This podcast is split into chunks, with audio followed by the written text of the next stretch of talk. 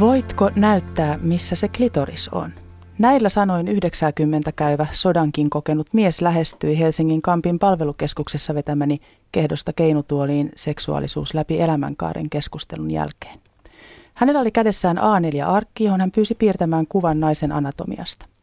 Ei sen tarvi mikään taideteos olla, kunhan siitä saa suurin piirtein tolkun, missä se sijaitsee, ja voisitko vielä kertoa, mitä kaikkea sillä voisi tehdä. Raapustin jonkin sorttisen kyhäelmän paperille ja kerroin, minkä osasin.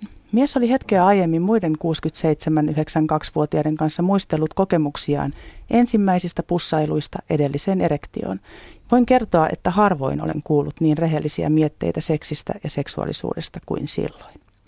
Mies kertoi jääneensä leskeksi muutaman vuotta aiemmin ja nyt hän oli tavannut hienon naisen palvelukeskuksen sekakuorossa. Meillä oli vaimon kanssa hyvä ja onnellinen elämä, liuta lapsia, lapsenlapsia ja lapsenlapsen lapsiakin jo, mutta ne petihommat eivät kyllä viimeiseen puoleen vuosisataan oikein luistaneet. Tämän ihanan Friidun kanssa en aio mokata sitä hommaa. On monta tapaa lähestyä omaa ja toisen halua, mutta yksi mikä on varma, ilman kiihottumista on aika vaikea saada orgasmia. Kyllähän sooloseksiäkin harrastaessa tiedetään, mitä nautinnon eteen pitää tehdä ja ajatella. Mutta toisen kanssa nautinnon väliin saattaa rakentua muuri, jonka ylitse saattaa olla täysin mahdoton kiivetä. Syynä voi olla pelko, häpeä, oman identiteetin kanssa painiskelu tai ihan vain se, ettei tiedä, mitä kumpikin haluaa ja mistä nauttii. Kysymmehän me reissussakin eksyessämme tuntemattomilta neuvoa, mitä kautta löydämme parhaaseen ravintolaan tai tiettyyn museoon. Ei oikeaa reittiä kiihottumiseen oman kumppaninkaan kanssa löydä välttämättä kysymättä. Mutta niin kuin sodan kokenut mies esimerkillään osoitti, koskaan ei ole liian myöhäistä lähteä tutkimaan halun anatomiaa. Tuomas Embuske totesi Iltalehden kolumnissaan, että hän ilahtuu aina kun näkee vanhuksen viinakaupassa – Omassa sydämessä läikähtää, kun minkä tahansa ikäinen ihminen on kiinnostunut omasta ja kumppaninsa nautinnosta niin, että sanoo mitä haluaa. Siinä voi löytää itsensä availemasta jo muitakin kuin pitkäripaisen ovia. Tervetuloa mukaan tämän kesän viimeiseen onnelliseksi ohjelmaan. Olemme tähän mennessä keskustelleet ikäihmisten seksuaalisuudesta, häpeästä, ulkonäöstä sekä seksuaalisesti ja sukupuolisesti moninaisena toteutumisesta. Viime viikolla tartuimme niinkin laajaan aiheeseen kuin rakkaus. Jos elämä sinällään rakentuu pienistä herkistä yksityiskohdista, niin halun anatomia, jos siksi sitä halutaan kutsua, onkin jo lähes kvanttifysiikkaa. Siinä pienikin harha-askel tai väärä sana voi saada perhosen siiven liikahtamaan niin, että ihan eri kohdat värähtävät kuin alun perin oli tarkoitus. Halua ja haluttomuutta on tänään kanssani pohtimassa kaikkien seksologien isä, Väestöliiton tutkimusprofessori Osmo Kontula. Sydämellisesti tervetuloa mukaan lähetykseen. Joo, kiitos kutsusta ohjelmaan ja ajattelin, että tämähän sopii erittäin hyvin, että on ensin rakkaus ja sitten on tämä halu, koska sehän on aika mielenkiintoinen kysymys, että voiko olla sellaista parisuhde rakkautta, johon ei kuuluisi halua. Tiedämme toki tapauksia, että on näin, mutta että onko se oikeastaan rakkautta? Kuuluisiko rakkaudessa olla se halu siinä komponenttina mukana? Vai kuuluuko se vain siihen suhteen alkuvaiheeseen, jolloin rakastutaan, mutta ei olla vielä rakkaudessa kiinni. Että ja kaiken kaikkiaan tämä halu on äärimmäisen haasteellinen asia, koska – noin joka toissa suomalaisessa parisuhteessa on ongelmia sen suhteen, että nämä halu ei ole tasapainossa. Toinen haluaa vähemmän kuin toinen. Että kyllä tässä varmaan pohdittavaa riittää.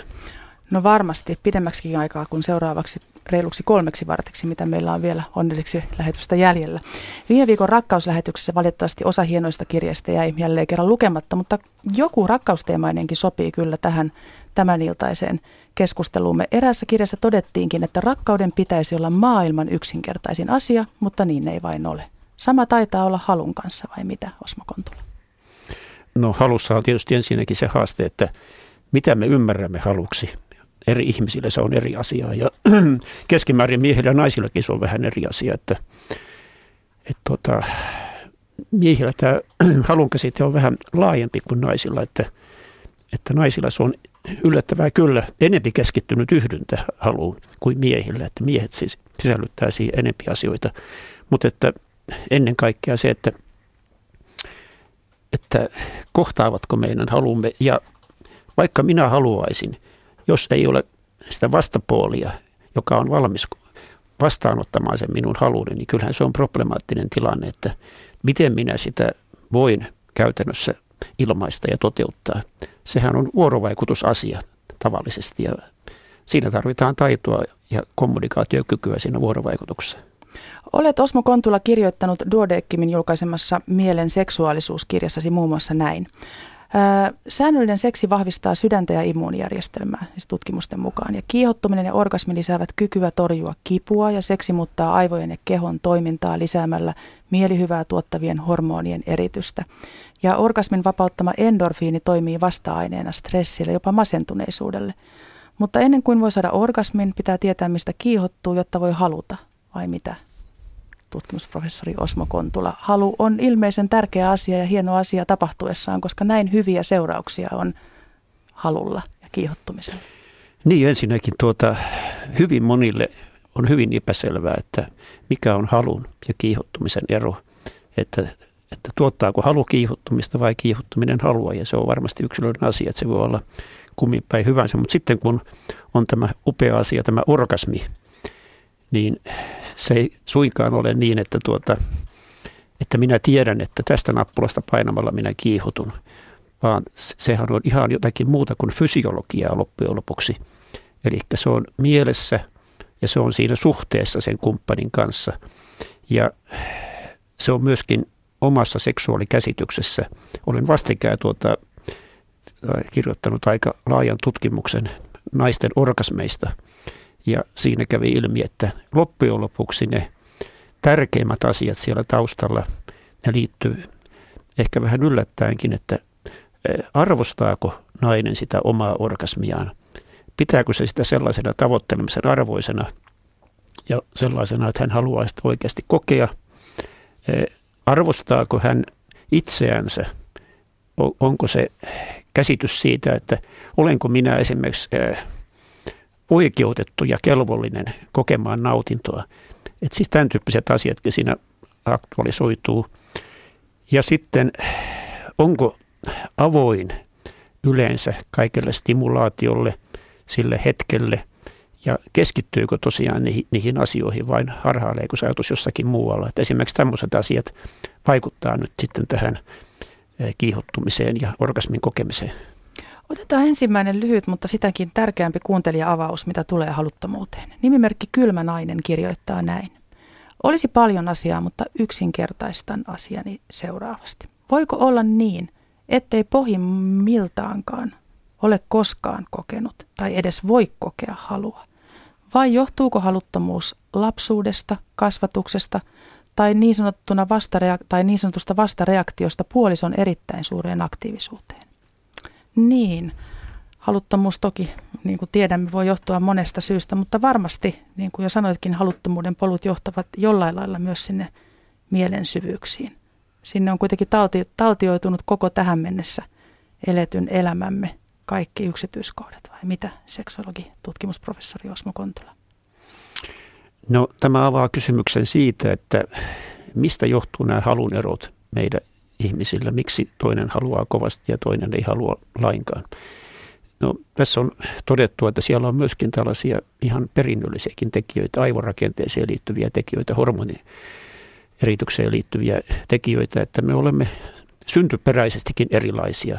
Ei voi olettaa, että kaikki haluaisi samalla tavalla tai että pitäisi tavoitella niin kuin samanlaista halun, halun astetta.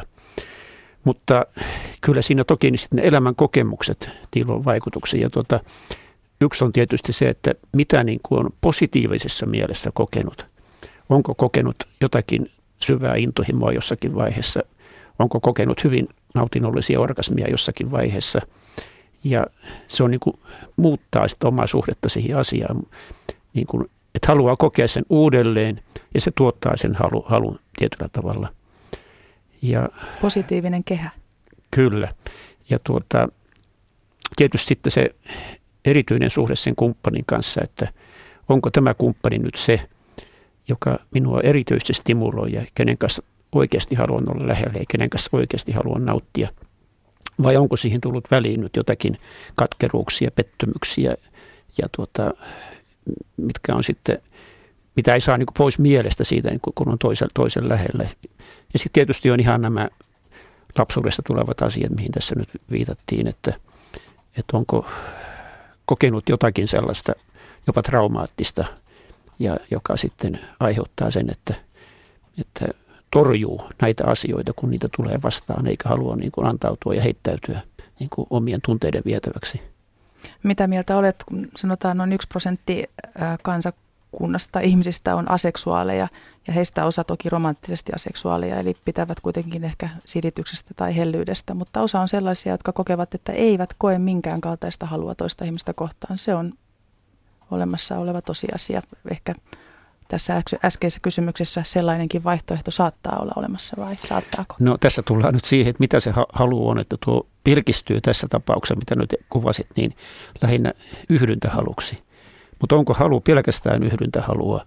Jos esimerkiksi haluaa suudella toista, niin onko se halua? Ja näitä, voisi tietysti, näitä esimerkkejä voisi ottaa monia muitakin, mutta tämä aseksuaalisuuskeskustelu usein lähtee siitä, että oikeastaan se yhdyntä on ainoa, mitä ei haluta. Halutaan jopa itsetyydytystäkin, mutta että onko se nyt sitten sitä aseksuaalisuutta vai, vai onko se jotakin muuta halun lajia? Se on mielenkiintoinen kysymys. Kuuntelet onnelliseksi ohjelmaa ja seuraavan äh, tai kello kahdeksaan asti, niin me lähestymme halua kyllä laajemmastakin näkökulmasta tutkimusprofessori Osmo Kontulan kanssa kuin yhdyntä näkökulmasta. Otetaan seuraava aika pitkähkö kirje. Ja, mutta veikkaisin, että se koskettaa useaa pienten lasten vanhempaa, niin en nyt ihan kokonaan sitä lue, mutta aika lailla. Nimimerkki perheen isä kirjoittaa seuraavasti. Ihminen toiselle ihmiselle taso on mielestäni se, mikä elämäämme eniten määrittää. Tässä ajatuksiani tämän tiistain halulähetykseen. Olen onnellisesti naimisissa oleva kolmekymppinen mies. Vaimoni on minua reilut kymmenen vuotta vanhempi, upea nainen. Seksuaalielämämme oli alkusuhteen ajan kuin taivaan esimakua. Molemmat pidimme hellyydestä ja seksistä, sitä oli paljon ja ilomme ja nautintomme suurta. Ensimmäinen lapsi syntyi kaksi ja puoli vuotta tapaamisestamme. Senkin jälkeen viihdymme vielä sängyssä. Toinen lapsi syntyi heti perään, ikäeroa vain puolitoista vuotta. Samaan syssyyn muutimme vieraalle paikkakunnalle ja aloitin uudessa työssä. Vaimoni jäi kotiin ja lopetti yrittäjyyden. Hän oli hyvin yksin raskauksien ja vauvojen väsyttämä. Toisesta raskaudesta alkaen viisi ja puoli vu- äh, viiden ja puolen vuoden ajan seksuaalielämämme on hiipunut. Seksiä ei nykyään ole ollenkaan. Suukottelua ja halailua hieman. Kunnioitan vaimoani ja ymmärrän, että synnytysten jälkeen pikkulapsi aikana ja työttömyyden pelossa ei haluta. Väsymystä, yksinäisyyttä ja turhautumista hän purki minuun. Monesti kimmokkeena oli aivan oikein virheeni, kuten liikatyönteko. Hän sai onneksi puolitoista vuotta sitten töitä, lapset ovat kasvaneet ja myrskyt välillämme laantuneet pienemmiksi. Silti seksuaalielämä ei ole palannut. Vaimo menetti vauva-aikana luottamuksensa minuun, koki, että perhe ei ole minulle tärkein asia, vaan työni. Olen ollut kuitenkin lasten kanssa kotona ja osallistunut heidän hoitoonsa paljonkin, mutta luulen, että vaimon lapsuudessa olleet kipeät asiat eivät ole vielä aivan loppuun käsiteltyjä hänen osaltaan. Vaimoa ei haluta ja kunnioitan sitä. Hän on joskus sanonut, ettei oikein tunne itseään. Seksuaalisuuden osalta hän tuntuu muuttuneen lasten saamisen jälkeen. Alan tottua jo seksittömyyteen, hellyyden tuskakin on enää kohtuullista. Rakastan vaimoani. Halailen ja suukottelen. Hän ei ihan karkaa alta, mutta ei katso silmiinkään. Seksissä kamalinta on se, hän suostuu siihen, vaikka se on hänestä vastenmielistä.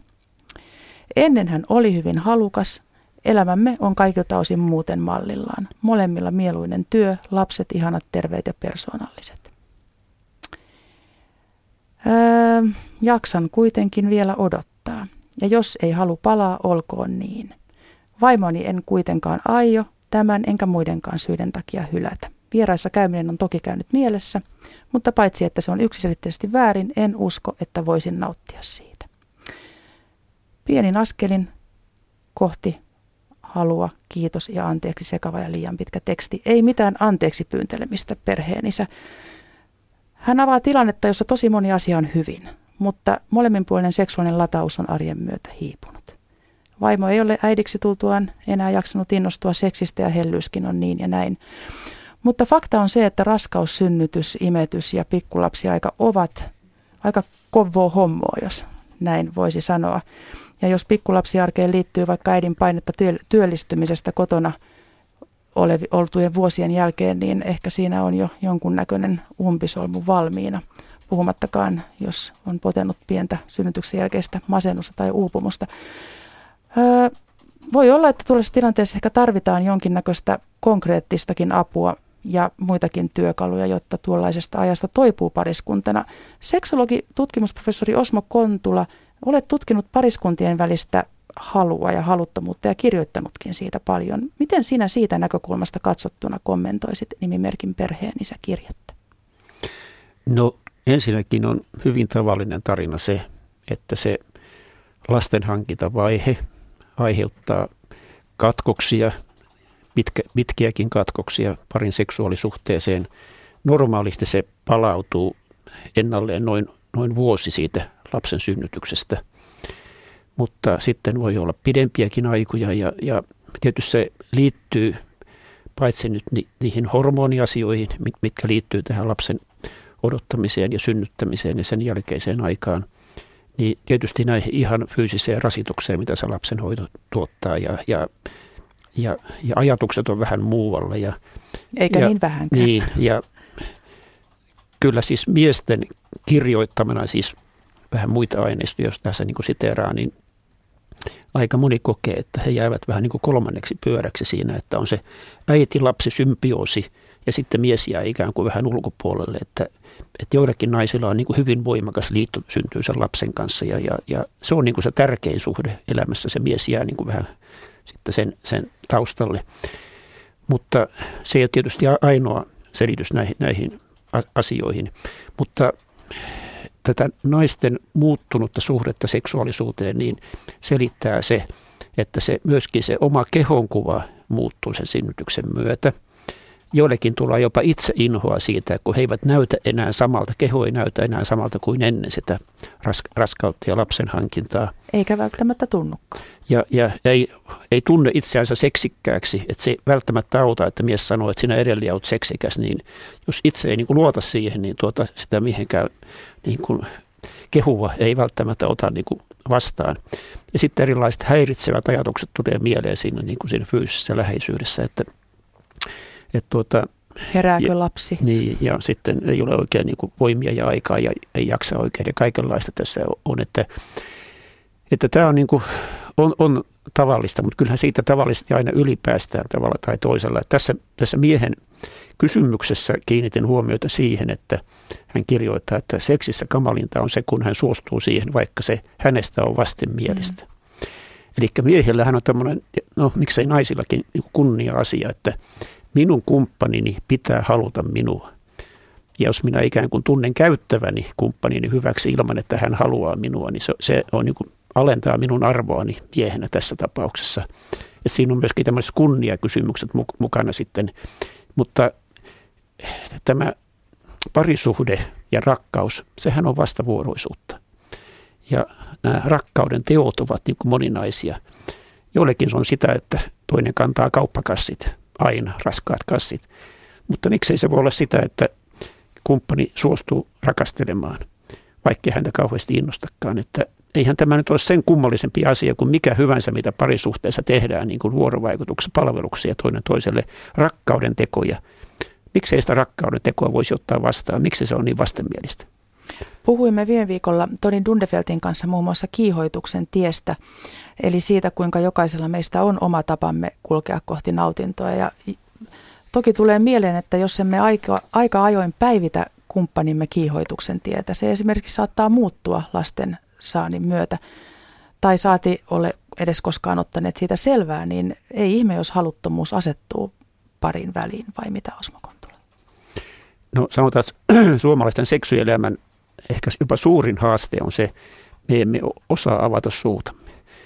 Eli jatkuvasti on paljon parisuhteita, joissa ei oikeasti puhuta siitä seksistä, että mitä minä haluan, eikä kuunnella, että mitä se toinen haluaa. Ihanaa kuulla tämä tällaisen kurun suusta, koska tätä lausetta olen hokenut. Tämä on tusina onnelliseksi ohjelmia takana viime ja tämän kesän aikana ja en usko, että on yhtään lähetystä mennyt, jolloin en ole puhunut tämän, rakentakaa se kommunikaation silta toisten välillä tai mm. kymmenellä muulla eri tavalla yrittänyt jotain toista itseään. Mm. Kyllähän se on niin kuin kaikkia muitakin asioita kysytään. Mm. Miten, mitä sille niin. fudistulokselle tapahtuu että, tai että jos, jos sitä ei selvitä, että mitä oikeasti toinen haluaa, eikä kerro, että mitä minä haluan, niin jos sitten tulee väärinkäsityksiä, väärinymmärryksiä tai, tai ei tule kuulluksi, niin sehän on, johtuu siitä, että ei puhuta asioista, kun pitäisi puhua. Se Kerrotaanhan on... sekin, mistä ruuasta ei pidä. Tai esimerkiksi, mm. että ei tykkää niin paljon lenkkeillä, että on KK, jos sinä mm. käyt lenkillä, niin minä sinä niin. aikana vaikka Mutta kalassa. Se, se on tietysti selvää, että, että ihmisillä on niin kuin harkintakyky siinä, että ei niin kuin puhu sellaisista asioista tai vaadi sellaista, mikä tietää loukkaavan kumppania. Että sekin tietysti vahingoittaa sitä suhdetta, jos että, että järki käteen kuitenkin, ettei nyt puhuta mistä hyvänsä. Että tuota, ettei sanota, että nyt minä haluan mennä naapurin naisen kanssa sänkyyn, jos tietää, että se haavoittaa kumppania. Että, että täytyy olla kohtuus siinä kuitenkin, että millä tavalla asioista puhuu. Niin, inhimillisyys ennen kaikkea. Seuraava kirja tulee nimimerkiltä Tyytyväinen 65. Olen kohta 65-vuotias eläkkeellä oleva IT-asiantuntija. Elän onnellisesti avioliitossa, jota on kestänyt jo yli 40 vuotta. Vaimoni on minua vuoden nuorempi. Olen kuunnellut onnelliseksi ohjelmaan ja se on erinomainen kiitos siitä. Minulle tuli nyt mieleen muutamia kommentteja ja ajatuksia liittyen haluun. Ensiksikin haluaisin tuoda esiin muutaman yksityiskohdan yhdynnästä niin sanotussa teknisessä mielessä. Olen kohtuullisen seksuaalinen ja tarvitsen seksiä aika paljon. Vaikka saan yleensä erektion, se jää usein vajaaksi tai kestää liian vähän aikaa. Olen nyt ehkä pari vuotta aikaa jo käyttänyt erektion vahvistamiseen lääkettä, jossa vaikuttavana aineena sildenafili. Itsellä tällaisen yhdisteen käyttö helpottaa ja selvästi lisää nautintoani. Laukeaminen vahvassa erektiossa on paljon mukavampaa. Suosittelenkin sildenafiili-valmisteiden käyttöä varsin matalalla kynnyksellä. Toiseksi, mitä tulee tarpeiden kohtaamisesta ja tyydyttämisestä pitkässä suhteessa, pariskunnan lipidot ovat usein eri suuret. Omassa suhteessani minä olen aktiivisempi, mutta tästä huolimatta seksimme on ollut lähes aina hyvää. Vaimoni halukkuus on muutaman viime vuoden aikana vaihdellut jonkin verran. Omissa haluissani ei ole tapahtunut suurempia muutoksia. Mutta vaikka molemmat tulevat tavalla tai toisella tyydytettyä, niin ikä tuo mukanaan muutoksia. Tällöin mielestäni molempien tulee joustaa vaatimuksissaan ja olisi tavallaan julmaa, jos nyt miehenä hylkäisin pitkän hyvänä jatkuneen liiton ja vaihtaisin nuorempaan tai aktiivisempaan vain siksi, että vaimo haluaa vähemmän. Vastuu suhteen toisesta osapuolesta kasvaa ajan myötä. Jätetyn noin 60-vuotiaan naisen tilanne ei mielestäni ole helppo. Tämä on toki symmetrinen asia ja samaa voisi sanoa toisinkin päin. Lopuksi vielä nimimerkki Tyytyväinen Kuusvitainen kirjoittaa, kun puolisoa valitaan, pitäisi kaikille jakaa oikeaa ja osin raadollistakin tietoa valinnan perusteeksi. Tämä tarkoittaa mielestäni sitä, että jos valitsee puolison, joka on huomattavasti keskimääräistä aktiivisempi, laukeaa helposti ja saa rajujakin orgasmeja, on häntä pitkään päälle vaikeata yhden henkilön tyydyttää. Silloin olisi ehkä hyvä jo alun perin sopia niin sanotusta vapaasta suhteesta, siis jos haluaa, että liitto jatkuu pitkään.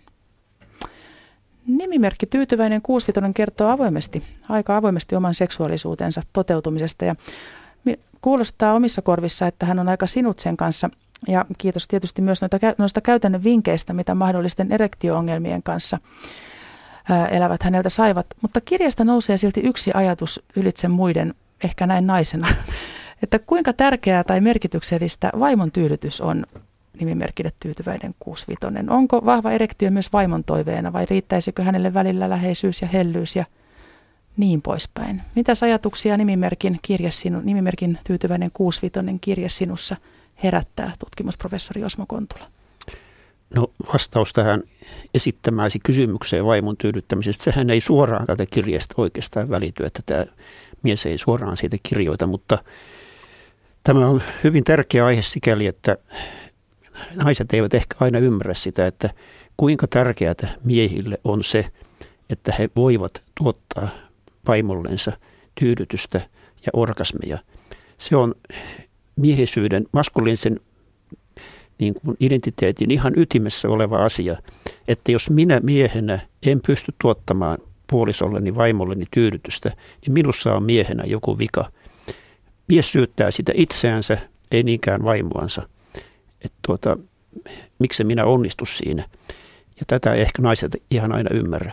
Mutta sitten tästä, tuota, tästä miehen kirjeestä vielä sen verran, että Tähän tuntuu aika normaalilta suomalaiselta pariskunnalta ja vähän yllätyin siitä, että miksi mies rupesi pohtimaan tällaisia niin kuin hyvin pitkälle meneviä asioita niin kuin kumppanin vaihtamiseen tai valintaan liittyen. Ja kun hän sanoi, että, että kun puolisoa valitaan, niin pitäisi ottaa huomioon niitä ja näitä asioita. Mutta elämään ei ole sellaista, että kun puoliso valitaan, niin se puoliso sellaisena, kun, kun se valitaan, niin eihän se vuosien ja vuosikymmenten päästä ole enää samanlainen, eikä se suhde ole samanlainen. Eli, eli, eli, eli samaan jokeen ei voi hypätä kahdesti. Eli elämä muuttuu, suhde muuttuu, ympäristö muuttuu, itse muuttuu, kumppani muuttuu, että ei sitä valintahetkellä voi tietää, että mitä se elämä tuo tullessaan sen kumppanin kanssa. Tyytyväisen 65 ajatukseen siitä, että ei ole reilua jättää plus minus 60-vuotiaasta naista, koska hänelle niin sanotusti markkinat ovat heikommat kuin vastaavan ikäisellä miehellä, niin sitä voisi ehkä vähän päivittää. Tilastojen mukaan asia alkaa pikkuhiljaa olla jopa päinvastoin, että Nykyään eroista kaksi kolmasosaa on naisen alulle laittamia ja Helsingin Sanomien toimittaja Eeva-Liisa Perettä lainatakseni hänen kolumniaan yhä useammin juuri nainen haluaa juhlistaa hopeahääpäiväänsä niin sanotulla hopea-erolla. Ja Pere kirjoittaakin, että nainen on se pragmaattisempi ja joka koskettelemattomassa, haluttomassa tai seksittömässä suhteessa päättää elää mieluummin yksin vapaana kuin yksin yhdessä – mutta toki siis taloudellinen riippumattomuus ja tasa-arvo eri sukupuolten välillä mahdollistaa tällaisen vaihtoehdon paremmin kuin vaikkapa 50-60-luvulla. Väestöliiton tutkimusprofessori ja seksologi Osmo Kontula, jos lähestymme hetken tätä aihetta vielä näinkin heteronormatiivisesti, kun tässä nyt ollaan pari kysymystä lähestytty, niin mitä sanoisit niille miehille, jotka tulevat yllätetyksi pitkän liiton loppuessa vaimon lähtöön? No se tietenkin kertoo siitä, että palatakseni siihen äskeiseen aiheeseen, niin tuota, ei ole oikeasti puhuttu niistä parisuhteen tärkeistä asioista. Ei, mies ei ole pysähtynyt kuuntelemaan ja kyselemään, että, että mitä vaimo kaipaa elämältä ja pari, parisuhteelta. Ja on, mieli on ollut liikaa muissa asioissa. On kiirehditty työn tai jonkun muun harrastuksen perässä niin, kuin niin paljon, että ei ole niin kuin huomattu, että meillä ei ole ollutkaan sitä yhteistä aikaa riittävästi ja se mitä minä teen ja minun valinnat, ne eivät ole vastanneetkaan meidän parisuhteen kannalta niitä valintoja, mitkä rakentaisivat sitä ja, ylläpitäisivät sitä hyvänä. Että tämä on se asia, että kun niistä kyselee ja puhuu tarkalla korvalla kumppanin kanssa, niin tällaisia yllätyksiä ei pääse tapahtumaan. Hienosti sanottu, Osmo. Tutkimusten mukaan naiset toivovat enemmän hellyyttä, keskustelua ja läsnäoloa. Osmo Kontula, mitä te miehet haluatte ja toivotte? No, Muuta kuin niin, sitä, että niin. teidän naisenne nauttii tai kumppaninne tai puolisonne nauttii. No se koskee molempia, mutta tietysti miehiäkin, että arvostustahan halutaan kumppanilta. Että kumppani arvostaa minua, kumppani ihailee minua, kumppani haluaa minua. Ja miehet tietysti keskimäärin ottaen haluaisivat enempi seksiä siinä, siitä kumppaniltaan kuin mitä sitten saavat. Eli kun olen vertaillut nyt sitten miesten ja naisten haluja ja toteutumia keskenään, niin voi sanoa, että suomalaisessa parisuhteessa joka toinen mies jopa elää puutteessa. Ja se tarkoittaa sitä, että kun vertaa mitä he toivoisivat, että siinä tulee tapahtumaan siihen, mitä on käytännössä tapahtunut, niin se ero on aika suuri joka toisen miehen kohdalla. Että siinä mielessä se on jotakin oleellista, mitä miehet toivoisivat. Otetaanpa kaksi kirjettä peräkkäin. Toinen tulee naiselta ja toinen mieheltä. Hei, olen 55-vuotias avioliitossa oleva nainen. Mieheni on samanikäinen, kaipaisin vielä kovasti seksuaalista kanssakäymistä. Nyt kun ei enää tarvitse pelätä raskaaksi tuloa ja kenenkään keskeyttävän sessiota, asumme siis kahden. Niin näin vanhemmiten pystyisin nauttimaan vapautuneesti. Mieheni ei halua enää kanssani seksiä. Toteaa, että olemme liian vanhoja. Tätä on jatkunut jo kolmatta vuotta. Olen monesti miettinyt irtiottaa jonkun toisen kanssa. Onko minun tyydyttävä seksittämään liittoon? Mitä teen? En haluaisi pettää miestäni. Nimimerkki seksiä kaipaava pohti noin. Ja nimimerkki ihmettelevä mies kirjoittaa seuraavasti. Mielestäni torjutuksi tuleminen on jonkinlaista seksuaalista väkivaltaa. Liittomme on kestänyt 16 vuotta, seksitöntä se on ollut viimeiset kahdeksan vuotta. Vaimo vain yhtäkkiä ilmoitti sen kummempia perusteluita, että seksi ei enää kiinnosta. Hitana hämäläisenä vuodet ovat kuluneet ihmetyksen merkeissä. Toista miestä vaimolla ei ole, ja hän onkin sanonut, ettei seksi kiinnosta kenenkään kanssa. Onko mielestäni se pettämistä, että halujeni orjana olen alkanut käymään niin, sanotusti, niin sanotuissa privaattiesityksissä, joissa ei kuitenkaan mennä yhdyntään asti. Lapset ovat pian lähdössä omilleen ja todennäköisesti avioeromme toteutuu, vaikka en sitä haluaisikaan kun vain hellyys ja jopa seksikin alkaisi toimia. Kiitos vastauksesta jo etukäteen. Niin, Osmo Kontula, onko nautinnon kokemuksen hakeminen muualta mielestäsi pettämistä silloin, jos puoliso ei halua ollenkaan? No, jos mä kuitenkin lähtisin tästä naisen kirjeestä Joo, ensin liikkeelle, niin tästä lyhyen kirjeen perusteella tietysti ei nyt voi tehdä mitään syvällistä analyysiä, eikä voi tietää, mitä oikeasti siinä parisuhteessa tapahtuu, niin kuin nämä monet muutkin kirjeet on, että ne edustaa sitten sen toisen näkökulmaa siihen asiaan, ja ne molemmat pitäisi kuulla, että ymmärtäisi paremmin, mistä on kysymys, mutta aika usein omien tutkimusteni mukaan sellaisissa parisuhteissa, missä mies ilmoittaa, että, että nyt on seksi loppu tai nyt minulla ei ole halua ja vaimo kuitenkin haluaisi, niin siellä on taustalla, vaikka mies ei sitä myönnä, miehen erektiovaikeudet. Ja miehet hyvin usein tulkitsevat sen, että jos on erektiovaikeus, niin nyt meidän välinen seksi on loppu. Eli siitä tehdään niin kuin aika rajuja päätelmiä, vaikka eihän seksi ole pelkästään tuota yhdyntää eikä, eikä erektiota, vaan se voi olla paljon muuta ja se useimmilla ihmisillä on paljon muuta. Ja tämä on yksi tärkeä asia, jota kaikki miehet eivät ymmärrä, että tokihan vaimo voisi tyydyttää monilla muullakin tavalla. Tähän väliin tekee mieli sanoa vaikka lähetyksissämme, jossa on käsitelty seksuaalivähemmistöjä, on olemassa pareja, jossa on kaksi naista ja kummallakaan ei ole mahdollisuutta erektioon. Että kyllä on monenlaisia mahdollisuuksia mm. tyydyttää ja nauttia seksistä ilman sitä erektiotakin. Mm. No sitten tähän miehen kirjeeseen, jossa tuota on seksitöntä aikaa ollut viimeiset kahdeksan vuotta ja vaimo yllättäen ilmoitti tästä asiasta, niin, niin tämä on aika, aika kova juttu. Ja, ja, ja ihmettelen, jos sillä miehellä ei ole enempää tietoa tästä, kun vaimo yllättäen ilmoitti ja piste. Että eikö tästä oikeasti ole puhuttu. Ja kyllähän jos ajatellaan niin kuin tällaista parisuhdetta, joka on kuitenkin perustuu rakkauteen, ja jossa on vuorovaikutusta ja jossa tehdään kompromisseja ja, ja jossa pitäisi niin kuin vähän kuunnella toista, niin jos vaimo oikeasti nyt tuntee, että nyt minua kerta kaikkiaan ei, ei enää haluta, niin tokihan olettaisin, että hänen pitäisi kysyä mieheltä, että mitä sinä haluat. Mulla on nyt tämä tilanne, että tuota, minua ei haluta, mutta mitä sinä miehenä haluat? Ja mitä me voitaisiin tehdä nyt, että me, meidän nämä molemmat niin kuin haluamme tavallaan jotenkin yhdistyisivät, että kumpikin saisi sen, mitä haluaa. Niin tällaista keskusteluahan pitäisi käydä, koska ei voi olla niin, että minä kieltäydyn auttamasta ja kuuntelemasta puolison ja kaikki pitäisi olla parisuhteessa hyvin. Että, tuota, että taas palaan siitä, missä ovat ne rakkauden teot, niitähän tarvitaan parisuhteessa. Et ei, ei kaikkia, mitä tekee, niin itse tarvitse haluta. Hyvin monet tekevät sen niin, että he lähtevät kumppaninsa kanssa vaikka johonkin tilaisuuteen, mihin ne ei ikimaailmassa lähtisi, mutta ne menevät sinne kumppanin vuoksi, koska ne tietää, että kumppani on innostunut siitä ja rakastaa sitä, että tällaistahan parisuhteen tulee olla, että ei vaan, että minä päätän, että nyt tämä asia on meiltä molemmilta loppu. Erittäin hyvä näkökulma. Rakkauden tekoja ja kompromisseja. Sitähän se elämä tosissaan on kaikkialla muillakin elämän osa-alueilla. Sitä kompromissia työelämässä ja lasten kanssa ja harrastuksissa ja missä tahansa siivouksessa ja ruoanlaitossa. Hassua, että se unohdetaan saman tien, kun mennään sinne no, kuvainnollisesti makuuhuoneeseen, minne nyt sitten itse kukin meneekin. Meillä on tullut aika useita kirjeitä liittyen niin sanottuun naisten viagraan. Tulee vaan mieleen näistä nyt juuri näistä tietyistä kysymyksistä.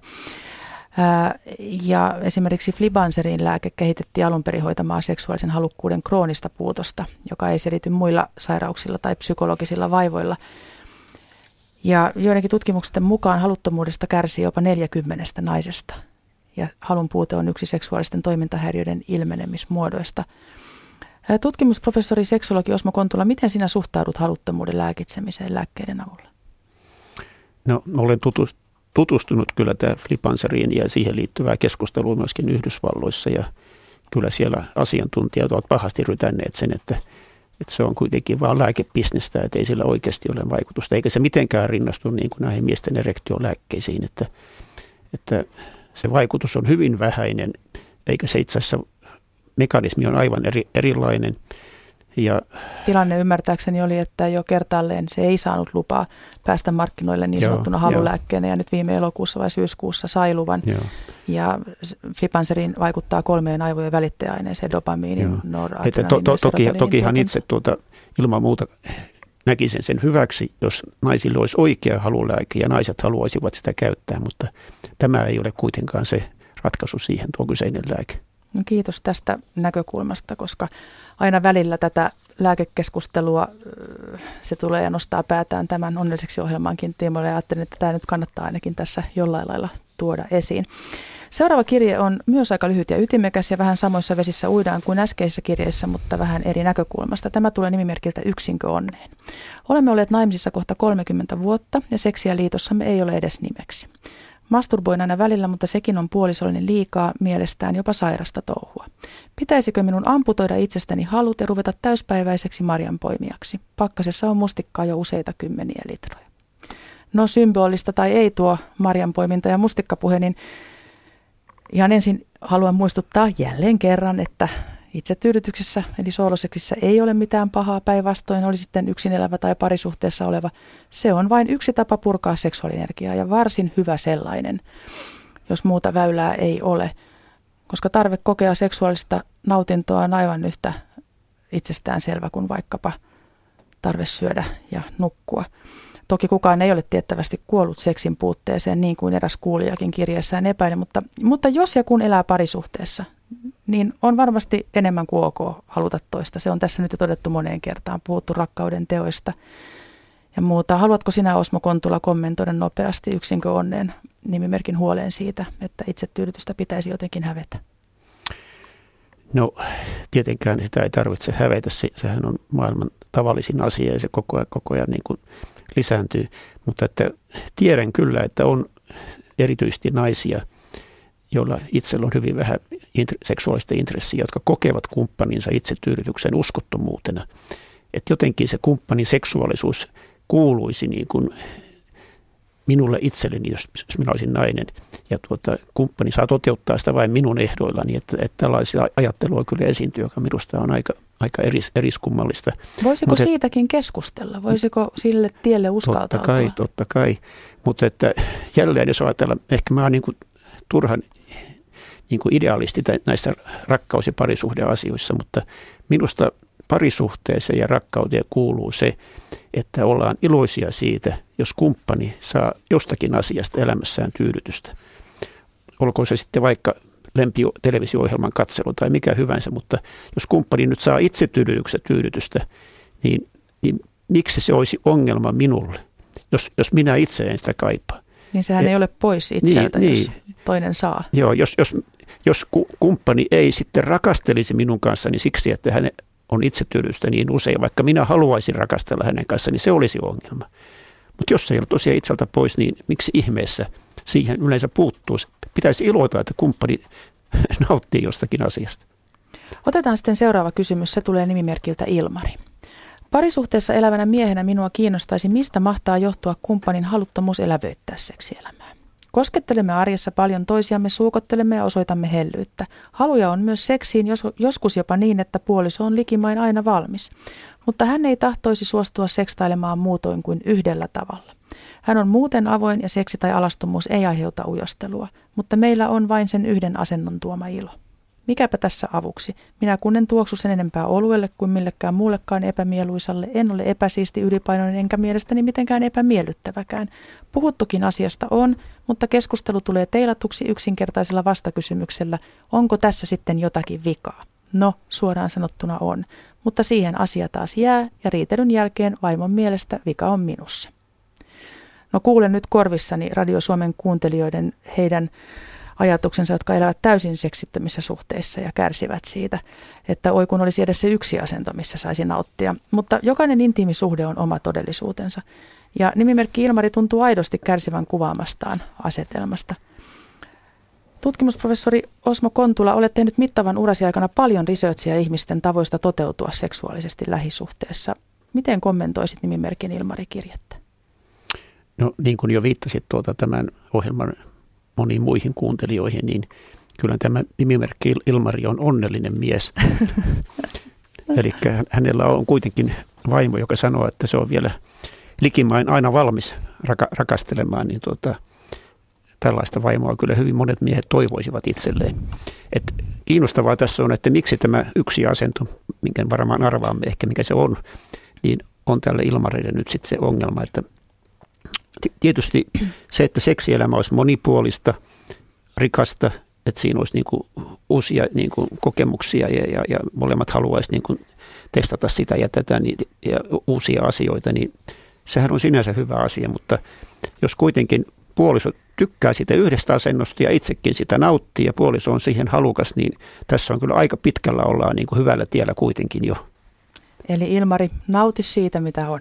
Otetaan seuraava kirje, se tulee nimimerkiltä Olenko frigidi. Olen 59-vuotias avioliitossa elävä nainen. Ongelmani on, että minulta on hävinnyt kokonaan seksuaaliset halut. Itseäni se ei niinkään haittaa, mutta mieheni kärsii siitä kovasti. Toki muistelen kaihoten aikoja, jolloin seksi maistui jo tietynlaisen miehen näkeminen herätti kutinan. Nyt voisin aivan hyvin unohtaa koko seksin, mutta täytyyhän puolisoakin, joka kerta toisensa jälkeen näyttää kiinnostuksensa ja halukkuutensa ajatella. Itselleni sessiot eivät anna juuri mitään, vaikka mieheni huolehtii, että saan orgasminkin joka kerta. Enemmänkin tykkäisin vain halailusta ja toisen lähellä olemisesta, ja jos se johtaisi muuhunkin, niin ei sitten kuin menoksi. Mutta jos antaudun vaikka suutelemaan, niin mieheni ymmärtää, että ei kun hommiin, ja se ärsyttää minua, ja olen sen myös miehelleni kertonut. Itselläni on aina ollut paljon estoja. Nuorempanakaan en halunnut kosketella vaikkapa puolisoni sukupuolielimiä. Yritin kyllä kaikkeni, koska tiesin hänen haluavan sitä, mutta se vain karkotti pois vähänkin rakastelemisen halun. Onneksi mieheni on äärimmäisen kärsivällinen, siksi kai yhdessä olemme on jatkunut peräti 43 vuotta.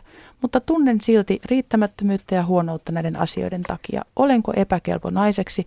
En yhtään ihmettelisi, jos mieheni etsisi vähän aktiivisemman partnerin. Olenko Frikidi-nimimerkin kirjasta nousee minulla mieleen yksi oleellinen asia. Eli hän kertoo, tai sanotaanko oleellinen asia, josta käsin tätä asiaa haluaa tai tilannetta lähestyä, koska hän kertoo tykkäämänsä halailusta ja pussailusta. Ja jos se välillä johtaa seksiin, niin kiva niin. Mutta hän ärsyttää se, että puoliso tulkitsee kaikki hellyyden osoitukset lupaukseksi seksistä. Ja yksi seksuaaliterapeuttien neuvohan on se, että jos tilanne menee sellaiseksi, että toinen ahdistuu kosketuksesta siksi, että pelkää niin sanotusti sen johtavan seksiin, niin jopa kehotetaan välttämään seksiä ja yhdyntää. Eli siis hellimään ja olemaan nempeä ja pussailemaan ja vaikka hieromaan. Mulla on tästäkin aiemmissa onnellisiksi ohjelmissa puhuttu. Eli tietyllä tavalla rikottaisiin se yhdessä rakennettu ja vähän itsestäänkin rakentunut, rakentunut pusu on yhtä kuin yhdyntä umpikuja, jolloin siihen tilanteeseen voi tulla vähän ilmaakin. Mutta toinen asia, joka tässä kiinnitti positiivisesti huomiota, että, että aina silloin kun heillä on seksiä, niin mieheni huolehtii, että saan orgasminkin joka kerta. Eli tekisi mieli sanoa vähän samoin kuin Ilmarille, että asiat on siinä ainakin jossakin mielessä ihan hyvin. Öö, Osmo Kontula, te kirjoititte Maaret Kallion kanssa kirjan Happy End, joka koostui pitkissä liitoissa olleiden pariskuntien tarinoista ja elämänkaarista. Miten sinä siitä näkökulmasta kommentoisit? Olenko Frigidin nimimerkin kuvailemaa todellisuutta? No, hän, hän ensinnäkin tuota, kysyy sitä, että olenko epäkelpo naiseksi. Ja kun hän kirjoittaa sitä, että, että hän täytyy hän miestäkin ajatella, niin tässä suhteessa hän on erittäin kelpo naiseksi kyllä. Eli hän ei lähde vaan itsestään. Mutta sitten se, että hänellä on selvästi niin kuin aika, aika koviakin ongelmia tämän, asian suhteessa, ja jotka varmaan menee ihan siinä lapsuuteen, että ei tässä nyt ehkä ole siihen aikaan mennä, mutta jos seksi on, tai e, puolison sukupuolielinten koskettelu inhottaa, niin se on semmoinen kyllä ihan tera, terapiassa käsiteltävä asia. Ja sitten erikoiselta se tuntuu se, että, että hän kuuluu nyt hyvin pieneen naisvähemmistöön, joka saa orgasmin aina – jota normaalisti pidettäisiin tosi upeana asiana, mutta hän kirjoittaa, että ne sessiot ei anna juuri mitään. Että tämä pitäisi kyllä avata, että mitä tämä tarkoittaa. Jos kokee orgasmin aina, niin miksi se silti ei anna mitään? Tämä on minulle suuri mysteeri. Niin onko tässä jonkun näköinen epäyhdys tai yhtäsuuruusmerkki, että ei ihan, ei oikein niin kävele käsi kädessä nämä kaksi todellisuutta? Oi oi. Hmm. Te ihanat onnelliseksi ohjelman kuuntelijat. Tämä alkaa olla. Kuulkaa tältä kesältä nyt tässä. Kiitos ihan joka sekunnista, jonka olemme saaneet jakaa yhdessä tässä ihmisenä olemisen ja seksuaalisuuden toteutumisen äärellä. Olemme rakastaneet, hävenneet, itkeneetkin, mutta ennen kaikkea pysähtyneet miettimään, miten seksuaalisuus itse kunkin elämässä, tarpeissa ja toiveissa näyttäytyy. Olen saanut läpi kesän lukea hienoja kirjeitä, ne puhumattakaan kaikista asiansa tuntevista vieraista, joiden kanssa niitä on saanut käydä läpi. Tässähän tulee ihan vieroitusoireita, mutta ei hätää. Jos joku lähetys jäi kuulematta tai haluatte kuulla sen uudestaan, niin kaikki onnelliseksi ohjelmat löytyvät Yle Areenasta. Sieltä löytyy myös ohjelman herättämiä ajatuksia. Sen verran hienon äärellä tässä on saanut teidän kanssanne olla. Ja suurkiitos Paula ja Pekka, että olette hoitaneet tällaisen teknisesti täysin tumpelon. Puolesta sen, että ohjelma kuuluu vastaanottimissa eikä jättämään studion seinien sisällä. Ja lämmin kiitos tämän kesän viimeiselle, mutta sitäkin odotetummalle asiantuntijavieraalle. Väestöliiton tutkimusprofessori ja suomalaisen seksitutkimuksen uranuurtaja Osmo Kontula oli ilo ja kunnia saada sinut vieraaksi. Kiitos kun tulit. Kiitos kun sain olla täällä ja hyvät kuulijat. Puhukaa keskenänne seksistä, kosketelkaa toisiaan ja rakastelkaa. Pitäkäähän avoimuuden, rohkeuden ja rakkauden lippua korkealla. Nina Honkainen Official Facebook-sivujeni kautta saa tästäkin eteenpäin jatkaa keskustelua kuin myös laittaa ehdotuksia tulevasta. Katsotaan sitten, missä muodossa onnelliseksi todellisuus seuraavaksi näyttäytyy. Ja sanomattakin on selvää, jos jossain kylillä tavataan, tulkaa nappaamaan hiasta. Pitäkäähän huolta itsestänne ja toisistanne ja ennen kaikkea tulkaa niin onnellisiksi kuin mahdollista. Hei hei!